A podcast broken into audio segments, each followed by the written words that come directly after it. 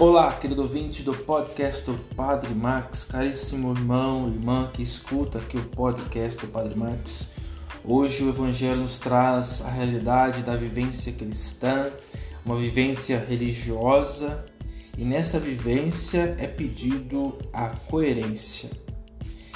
E muitas vezes Jesus teve de defrontar, teve de travar duros embates contra o perigo da vida exterior e a falta da vida interior, a incoerência dos religiosos do seu tempo que diziam uma coisa, mas viviam outra completamente diferente.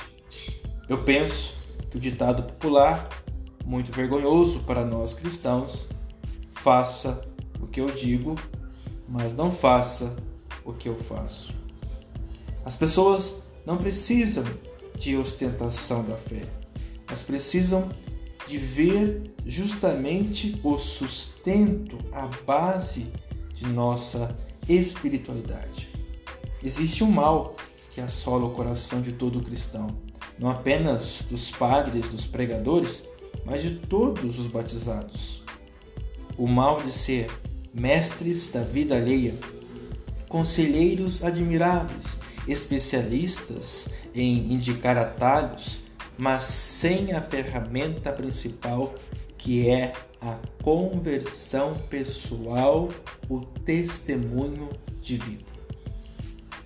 Nós estamos falando do mal da incoerência, exigentes e intransigentes na vida do outro, mas complacentes e coniventes com o nosso próprio jeito de viver nós somos assim.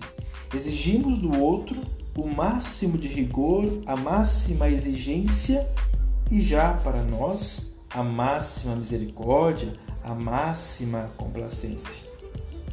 Somos todos chamados a fazer um bom exame de consciência nesta quaresma, a partir das exortações deste evangelho de hoje, fazer para aparecer, estampar a palavra de Deus nas roupas, como faziam os sacerdotes na época de Jesus, mas no coração, hábito de santo, mas hábitos de pagão. É preciso purificar tudo isso dentro de nós, pois o que conta no final é a relação que nós vivemos com Deus. Por isso, não ostente a sua espiritualidade, a sua religiosidade, o seu santo terço, a missa que você participa, mas a sustente até o fim, seja fiel e perseverante.